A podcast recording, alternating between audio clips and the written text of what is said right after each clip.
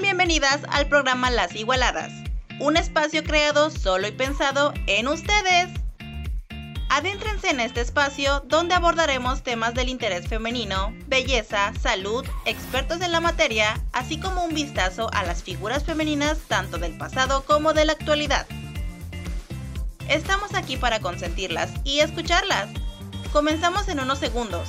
Pónganse cómodas y déjenos la diversión para ustedes.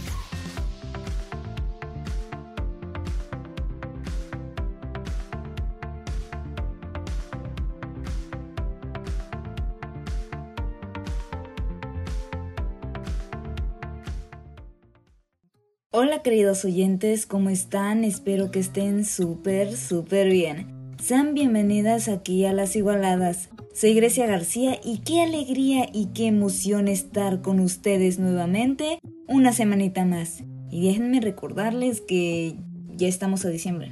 O sea, ya noviembre se fue volando como el resto del año.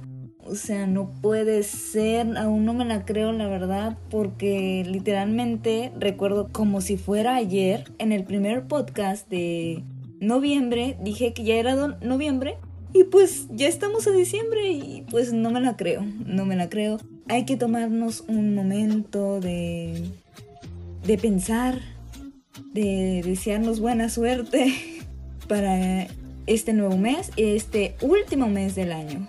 Espero que ya hayan puesto sus arbolitos de Navidad, ¿eh? Yo pues apenas lo puse ayer, así que todo bien, todo bien.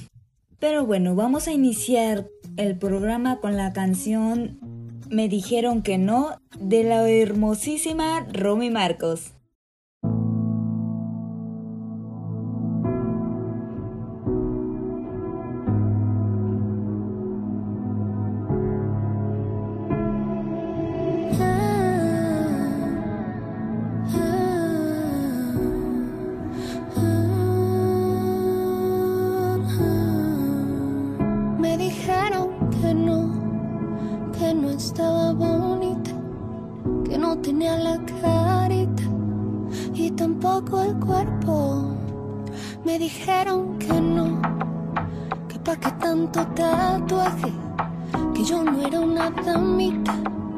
que no tenía educación.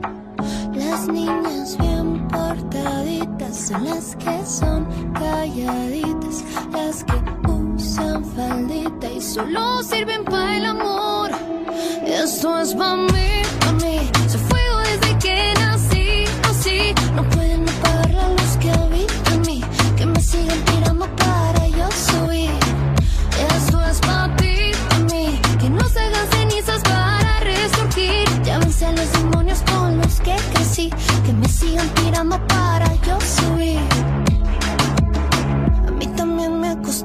Pero sigo luchando, voy para arriba, no abajo, con los pies en la tierra, porque es una ruleta que siempre va girando. Yo también he llorado, no soy menos humano, si me sudan las manos, si me duele mi hermano, cuando veo que este juego nos tiene peleando para ver quién va a ganar. Todos los recuerdos que yo no pedí, hicieron amargo esto de vivir, mirando para el cielo fue que yo entendí. Dios me da la mano para poder seguir. Esto es para mí, para mí. Se fue desde que nací, así. No pueden apagar la luz que habita en mí. Que me sigan tirando para yo subir. Esto es para ti, para mí. Que no se den cenizas para resurgir. Ya vencí a los demonios con los que crecí. Que me sigan tirando para yo subir. Me dijeron que no, que no estaba portadita. Tú no sirves para el amor.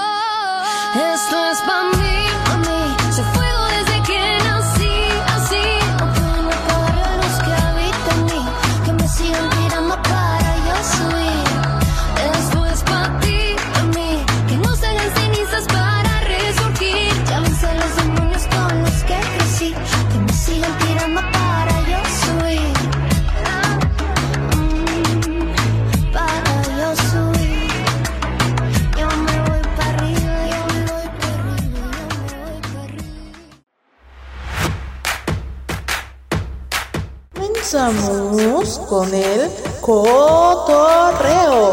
Recuerda que aquí encontrarás todas las noticias más relevantes. Hola amigos, yo soy Naja Bitzel y estoy feliz de estar nuevamente aquí en las igualadas con ustedes una semana más, un día más y bueno, continuamos con el tema de violencia de género. Y para esto ya le hemos hablado cómo podemos identificar cuáles son los tipos de violencia y, ya los hemos aclarado todos estos puntos, pero entonces les vamos a hablar sobre las 10 maneras que la ONU Mujeres recomienda para poder combatir la violencia de género. Una de las más importantes y de las que más escuchamos y es la primera en la lista, escucha y cree a las sobrevivientes. Esa es la principal. Recordar que el momento en que una sobreviviente de violencia de género decide contar la parte que sufrió, la historia que ha sufrido, es el primer paso de la aceptación y de poder construir un nuevo futuro. Y qué mejor si la familia, amigos, personas cercanas, hijos, sobrinas, eh, eh, las autoridades le creen a la persona, a la sobreviviente, esto sería mucho mejor porque entonces estás alentando a esta persona de yo te creo, tú cuéntalo, háblalo, grítalo y sácalo. Es la mejor forma de apoyar a una persona que ha sufrido violencia. Hay que recordar que la violencia empieza desde la parte psicológica. Entonces, cuando tú aceptas que realmente estás sufriendo violencia, es un paso realmente importante en la vida de esta persona y apoyarla es fundamental. Como segundo punto encontramos enseña a la próxima generación y aprende de ella. El tema de las generaciones es algo realmente controversial. Hay mucho dilema en el tema de generaciones. Está la llamada generación de cristal aquella generación que de todo se queja, de todo reprocha, de todo, de todo habla y, y nada le parece. Pero recuerda que alzar la voz y decir las cosas que no te gustan es el principal paso para poder aceptar y poder cambiar el rumbo de tu vida cuando vives violencia. El alzar la voz y el quejarte y el hablar es fundamental aprende de las generaciones que se quejan de todo, porque cuando se quejan es porque no me gusta y porque no estoy a gusto. Y entonces me decido por seguir adelante y hacer lo que a mí me gusta y no dejarme manipular por los demás. Tú aprende de las nuevas generaciones y también enséñales que la violencia no es algo que se deba de aguantar. Rompe con esas cadenas. Que porque creciste viendo a tu mamá eh, con golpes, recibiendo golpes de tu papá, es normal. No, no es normal. Rompe con esa violencia para que tu hija no pase por lo mismo, para que tú no pases por lo mismo, para que tu nieta no pase por lo mismo, para poder romper esta cadena y no poder transmitir la violencia en, las generaciones. No normalicemos la violencia. Como punto número 3 encontramos exige respuesta y servicios adecuados para su propósito. Hay que recordar que hay muchos lugares, bueno, algunos de estos lugares para poder ir tú como sobreviviente y hacer tu demanda y todo esto, pero hay que ser conscientes de que no todos los servicios que están dispuestos a luchar contigo para poder combatir la violencia que has sufrido, no todos realmente están arraigados a ayudarte como tal. Entonces exigir ese derecho de ayuda de lo que se supone que, que deben de hacer es parte importante. Número 4. Aprende qué es el consentimiento. Ya hablamos de lo que de la parte de no es no. Aprender que cuando uno dice no, es no y simplemente se respeta. Y número 5, conoce los indicios del maltrato y aprende cómo puedes ayudar. Y qué mejor forma que informándote e investigando más a fondo del tema. Pero les continúa mi compañera Ileana hablando sobre estos métodos para poder combatir la violencia de género. Yo los dejo. Hasta la próxima. Gracias, Javi. Y bueno, yo soy Liana, ya saben, ya saben, ya me conocen y yo voy a seguir. Inicia una conversación. La violencia contra las mujeres y las niñas constituye una violación de los derechos humanos que ha sido perpetuada durante décadas. Es omnipresente, pero no es inevitable, a menos que permanezcamos en silencio. Demuestra tu solidaridad con las sobrevivientes y tu postura en la lucha por los derechos de las mujeres, coloreando de naranja tu perfil de las redes para los 16 actos de activismo. En Instagram puedes usar el filtro facial de ONU Mujeres para mostrar qué estás haciendo para erradicar la violencia de género y etiquetar a una amiga o amigo, y animar a tu comunidad a hacer lo mismo. Utiliza las etiquetas Orange the World, 16 Days y Generation Equality para iniciar tu propia conversación sobre la violencia de género o difunde parte del contenido de nuestro paquete para redes con los mensajes de muestra y gráficos en inglés, francés, español, ruso y árabe. Demuestra tu oposición a la cultura de la violación. La cultura de la violación se da en entornos sociales que permiten que se normalice y justifique la violencia sexual, y en esos entornos se alimenta de las persistentes desigualdades de género y las actitudes sobre el género y la sexualidad. Poner el nombre a la cultura de la violación es el primer paso para desterrarla. Cada día tenemos la oportunidad de examinar nuestros comportamientos y creencias en busca de los sesgos que permiten que siga existiendo la cultura de la violación. Piensa en cómo defines la masculinidad y la feminidad y cómo influyen en tus propios prejuicios y estereotipos.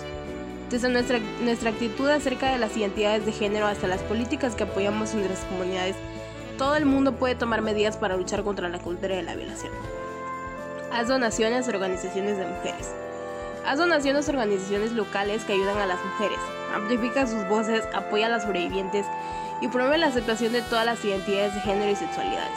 Las mujeres trabajan con ONU y con organizaciones de mujeres en todas partes para poner fin a la violencia contra ellas, ayudar a las sobrevivientes y asegurar la igualdad de los derechos para las mujeres y las niñas de todo el mundo. Ser responsable y exige responsabilidad a los demás. La violencia puede adoptar muchas formas, incluido el acoso sexual en el lugar del trabajo y en los espacios públicos, que creo que es una de las cosas más horribles que me ha tocado vivir, la verdad. A pesar de que la ropa que lleves siempre va a haber alguien que, algún enfermo que te quiera acosar. Pronúnciate contra ciertos comportamientos señalándolos. Los silbidos, los comentarios sexuales inapropiados y los chistes sexistas nunca son aceptables. Ojo ahí, porque a veces hasta normalizan eso y pues se me hace muy feo que digan que, ay, es que, es que te ves bonita, ok, sí, tal vez sí, pero esa no es razón para que tú me lo digas. Promueve un ambiente más seguro retando a tus compañeras y compañeros a reflexionar sobre su propio comportamiento y manifestándote cuando alguien se pase de la raya o pidiendo ayuda a otras personas y sientes algún temor. Como siempre escucha a las sobrevivientes y asegúrate de que tengan el apoyo que necesitan.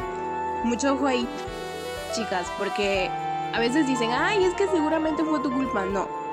La, mayoría de las chicas siempre hay que escucharlas. Porque no, o sea, realmente yo he sufrido acoso. Y creo que la mayoría de las que me, me están escuchando ahorita a lo mejor también. Y pues se me hace muy feo porque nadie debe recibir acoso. Seas hombre o mujer o lo que sea, pero nada. O sea, no, y el como vos decía tampoco lo justifica. Conoce los datos y pide más información. Para combatir eficazmente la violencia de género es necesario entender bien la cuestión. La recopilación de datos pertinentes es fundamental para aplicar con éxito medidas de prevención y proporcionar a los sobrevivientes el apoyo adecuado. Debido a que la violencia de género ha aumentado durante la pandemia, las brechas en recopilación de datos sensibles al género son más evidentes que nunca. Pide a tu gobierno que invierte la recopilación de datos sobre la violencia de género. O sea, tenemos que informarnos y no nada más estar hablando ahí. Y pues la verdad, todo esto de la lucha contra la violencia de género se me hace muy padre. Porque sí, es hora de que dejemos de normalizar ese tipo de... En fin, mi nombre es Ileana y esto fue la sesión del cotorreo. Nos vemos. Hasta la próxima. Porque tú nos importas. Porque nos importa tu bienestar. A continuación, la sección de salud. Hello chicas, bienvenidas una vez más a la sección de salud. Me da gusto estar nuevamente aquí con ustedes. Espero que se encuentren muy bien en esta semana y comenzamos con tu programa favorito. Recuerda, mi nombre es Diana Espinosa y el día de hoy vamos a platicar sobre un tema muy importante y es sobre la violencia en parejas. Sí, así como lo escuchaste, violencia en parejas. Y comenzamos con esto. La violencia en parejas es el uso del poder para ejercer intimidación, amenazar o violentar a una pareja o expareja íntima y se puede manifestar en cualquier etapa de una relación. Suele comenzar como abuso verbal y emocional. La persona puede comenzar insultándote, comprobándote constantemente o exigiendo tu tiempo. De esta manera tu pareja intenta ganar poder y control sobre ti. Hay varios tipos de violencia, todos igual de graves, por eso presta atención a las siguientes señales. Tenemos la violencia emocional o psicológica, que es el maltrato verbal, ignorar los sentimientos de la persona, humillación, críticas malicias, gritos, ridiculizar creencias o valores, ejercer control sobre tus acciones, controlar tus amistades, actividades y acciones en redes sociales. Tenemos la violencia física que es golpes, empujones, tirones de pelo, estrangulamiento, cachetadas y zamarreos. También violencia sexual, que es la obligación de tener relaciones sexuales en contra de su voluntad, realizar algún acto sexual que sea percibido como humillante o degradante, y también mantener relaciones sexuales por miedo a lo que pueda hacer la pareja si se niega. Violencia económica o patrimonial es la gestión unilateral del dinero, negación del acceso a bienes, invalidación del trabajo doméstico y amenazar con echar de la casa. Ahora nos vamos con las consecuencias para la salud en la violencia de parejas, así como física, sexual y psicológica. Y las lesiones sexuales provocan en las mujeres graves problemas de salud física, mental, sexual y reproductiva a corto y largo plazo. También afecta la salud y el bienestar de sus hijos. Este tipo de violencia genera un elevado costo social y económico para las mujeres, sus familias y la sociedad. Esta violencia puede tener consecuencias mortales como el homicidio o el suicidio. Producir lesiones, el 42% de las mujeres víctimas de violencia de pareja se refieren a alguna lesión a consecuencia de una dicha violencia. Ocasionar embarazos no deseados, abortos provocados, problemas ginecológicos e infecciones de transmisión sexual, entre ellas la infección por el VIH. La violencia de pareja durante el embarazo está asociado con un aumento en la probabilidad de abortos involuntarios, muertes fetales, partos prematuros y bebés con bajo peso al nacer. Estas formas de violencia pueden ser causa de depresión, estrés postraumático y otros trastornos de ansiedad, insomnio, trastornos alimentarios e intentos de suicidio.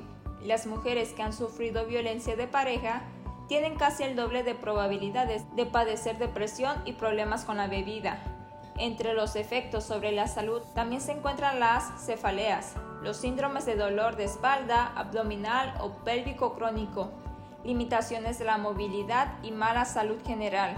Algunos signos del abuso de pareja incluyen forzar a tener sexo cuando no quieres, decirte que debes tener un acto sexual a cambio de una cita, actuar demasiado celoso e incluso acusarte constantemente de engaño, ser extremadamente controlador como decirte lo que debes usar, prohibirte que veas a tus amigos o familias y revisar teléfonos, Gmail o redes sociales, llamarte constantemente y enojarse si no respondes el teléfono, disculparse por el abuso y prometerte que cambiaría una y otra vez, ser temperamental, por lo que nunca sabes si lo que dirás o harás puede causar algún problema. Dentro de este ciclo se puede identificar al menos tres etapas sucesivas primordiales. Fase de tensión creciente es la acumulación de la tensión. En esta primera etapa se incrementa la tensión y la víctima intenta progresivamente tratar de agradar al abusador para que suceda la violencia. Si la violencia sigue en ciclo, la víctima puede enfrentarse con la pareja porque ha visto que la violencia es inevitable. Al hacer eso, la tensión cada vez se vuelve mayor. Fase de tensión aguda es el estallido de la violencia. La segunda etapa es donde inicia la violencia de cualquier forma. Fase de amabilidad o afecto es cuando hay luna de miel. Finalizando el ciclo, el abusador pide perdón a su pareja, por el remordimiento y probablemente dice que jamás sucederá por la realización de un comportamiento positivo. La persona afectada puede sentirse recompensada y lo perdona, creyendo que no va a suceder la violencia de nuevo. Si eres víctima de violencia por parte de tu pareja, hay múltiples instancias en las cuales te pueden brindar asesoría legal y psicológica. así como recibir atención médica específica con la finalidad de mejorar tu salud física y mental. ¿Sabes cuáles son las consecuencias de la violencia de pareja?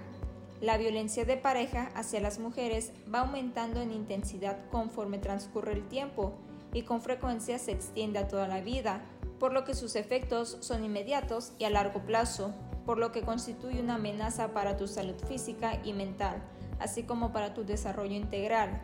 Las manifestaciones de violencia hacia las mujeres es una relación de pareja, por lo general se lleva a cabo dentro del hogar y por lo tanto afectan a otros miembros de la familia, con frecuencia a los hijos y las hijas, desde la infancia temprana son testigos de esa violencia y en ocasiones también son víctimas directas de la misma, lo que provocará daños en su salud mental e incluso física y va a afectar su desarrollo y en el futuro puede ejercer o ser víctima de algún tipo de violencia incluyendo a la pareja. ¿Cómo identificar si sufro violencia de pareja? Las relaciones de pareja deben de estar basadas en la fidelidad mutua, el amor, el respeto y la aceptación de las decisiones del otro, a pesar de que en todas las relaciones existen problemas, la mejor forma de solucionarlo es siempre a través del diálogo. Desafortunadamente existe una gran cantidad de parejas jóvenes que viven violencia desde el noviazgo. Algunas investigaciones han considerado que este puede presentarse casi la mitad de las relaciones de este tipo. Si desde el noviazgo existe la violencia hacia la pareja, es probable que en el matrimonio o en la unión libre persistirá y que sea más severa. Un dato es que la violencia de pareja es muy común en los Estados Unidos. Puede ocurrir a cualquier edad, pero las mujeres jóvenes son más propensas a experimentar violencia de pareja. Más de 4 de cada 10 mujeres universitarias han sufrido violencia o abuso en una relación. En ocasiones, un comentario incómodo, un jaloneo o una bofetada podrían parecer parte del juego entre dos personas. El enamoramiento impide percatarse de que uno ejerce violencia sobre el otro. Los novios no deben de confundir maltrato y ofensas con amor o intereses, pues viven en un entorno violento con padres. Espero que esta información sea de tu gran utilidad para ti y tu pareja. Recuerda, mi nombre es Ian Espinosa y nos vemos en el siguiente podcast. Continúa escuchándonos en tu programa preferido. No te despegues para que escuches a la igualada estrella. Nos vemos con ustedes la más importante, la mejor, la más relevante, la igualada de la semana. Hola nuestros queridos oyentes, mi nombre es Ileana, ya me conocen, de hecho estuve en una sección ahorita y bueno, en esta ocasión de la igualdad estrella les vengo a hablar de una mujer súper importante y súper interesante la verdad, cuyo nombre es Valentina Tereshkova. Valentina Vladimirovna Tereshkova, en ruso, Nació el 6 de marzo de 1937 y es una cosmonauta, ingeniera y política rusa. Fue la primera mujer en ir al espacio, seleccionada entre más de 400 aspirantes y 5 finalistas para pilotar el Vostok 6, lanzado el 16 de junio de 1963. Completó 48 órbitas alrededor de la Tierra en sus 3 días en el espacio extraterrestre y sigue siendo la única mujer en hacer una misión espacial en solitario. Antes de su reclutamiento como cosmonauta, ella fue una obrera que trabajaba en una fábrica textil y una paracaidista aficionada. Esa experiencia con el paracaidismo fue decisiva para considerarla candidata. Para unirse al grupo de astronautas, Tereshkova fue incorporada de manera honoraria a la Fuerza Aérea Soviética, siendo así la primera civil en volar al espacio. Después de la disolución del primer grupo de cosmonautas femeninos en 1969, fue un prominente miembro del Partido Comunista de la Unión Soviética, participando en varias oficinas políticas. Permaneció activa en la política tras el colapso de la Unión Soviética y sigue siendo considerada una heroína en la Rusia postsoviética. Mantiene una buena relación con el presidente de Rusia, Vladimir Putin. En 2013 se ofreció para viajar a Marte si le damos la oportunidad. Y en la ceremonia de apertura de los Juegos Olímpicos de Sochi en 2014, corrió con la bandera olímpica. Ella nació en la aldea de Bolshov Maslenikovo en 1937, como ya le mencioné, en el centro de Rusia. Sus padres habían emigrado desde Bielorrusia. Su madre trabajaba en una planta textil y su padre era tractorista. Ella comenzó la escuela en 1945 a los 8 años, pero la dejó en 1953 y continuó su educación mediante cursos por correspondencia. A temprana edad se interesó por el paracaidismo, entrenándose en el aeroclub local. Hizo su primer salto a los 22 años el 21 de mayo de 1959, siendo aún una trabajadora textil. Fue su experiencia en paracaidismo que la condujo a selección como cosmonauta. En 1961 ocupó el resto de secretaria de Comosol, la Unión de Jóvenes Comunistas, y más tarde se dirigió al Partido Comunista de la Unión Soviética. En la Unión Soviética, la Agencia Espacial buscó activamente a una mujer para volar, siempre que pudiera aprobar el entrenamiento. Y así fue como Valentina hizo su vuelo en el verano de 1963. Después del vuelo de Yuri Gagarin en 1961, Sergei Korolev, principal ingeniero del área de cohetes, tuvo la idea de realizar un vuelo llevando a una mujer al espacio.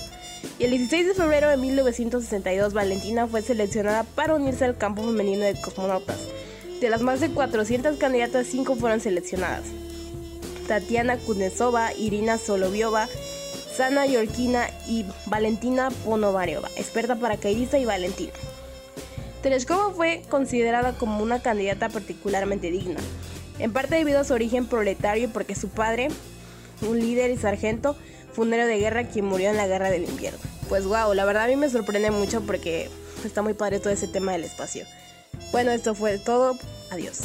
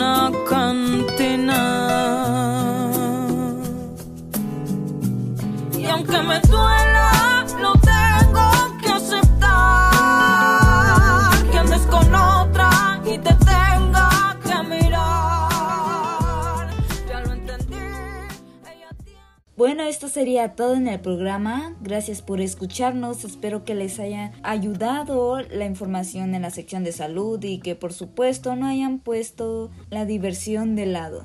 Soy Grecia García y recuerden que nos pueden escuchar en la radio Hipócrates todos los lunes de dos y media a la una. Muchas gracias por sintonizarnos. Recuerda escucharnos en la radio Hipócrates. ¡Hasta luego!